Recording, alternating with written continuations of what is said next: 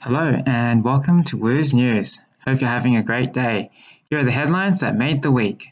First up in national news. Last week, Australia has taken three medals two silver and one bronze at the Pyeongchang Winter Olympic Games. Matt Graham won the first medal, a silver in the men's mogul, followed by flag bearer Scotty James, who won a bronze in the men's snowboard halfpipe. Jarryd Hughes took home a silver in the men's snowboard cross despite having five previous knee operations. Windy conditions continued to be a source of headaches for organisers and athletes, causing snowboarder Tess Coady to crash and rupture her ACL.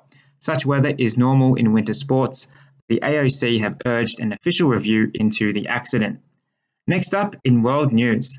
Last Wednesday, 17 people have been killed and 14 wounded during a mass shooting at Marjory Stoneman Douglas High School in Florida.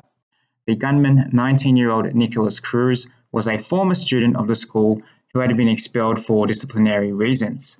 He had set off the fire alarm to lure the school into the hall, where he then opened fire with an assault rifle. US President Donald Trump has linked mental illness to the violence and suggested it was the role of the public to report such dangers. Gun control in America remains a divisive issue, but the people of Florida have asked leaders to put aside their politics and have scheduled a national school walkout in March as protest. The incident marks the 18th school shooting so far in America this year. And finally, also last Wednesday, independent research by Suncorp has predicted that approximately half of all Australian couples skipped spending money on Valentine's Day this year.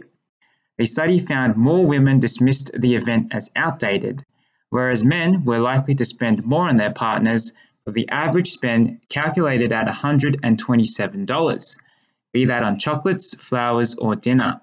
Increasing consumer education, skepticism of marketing, and stagnant wages have been blamed for this year's boycott. And that's all the news for today. Thanks for listening and have a great week. We're out.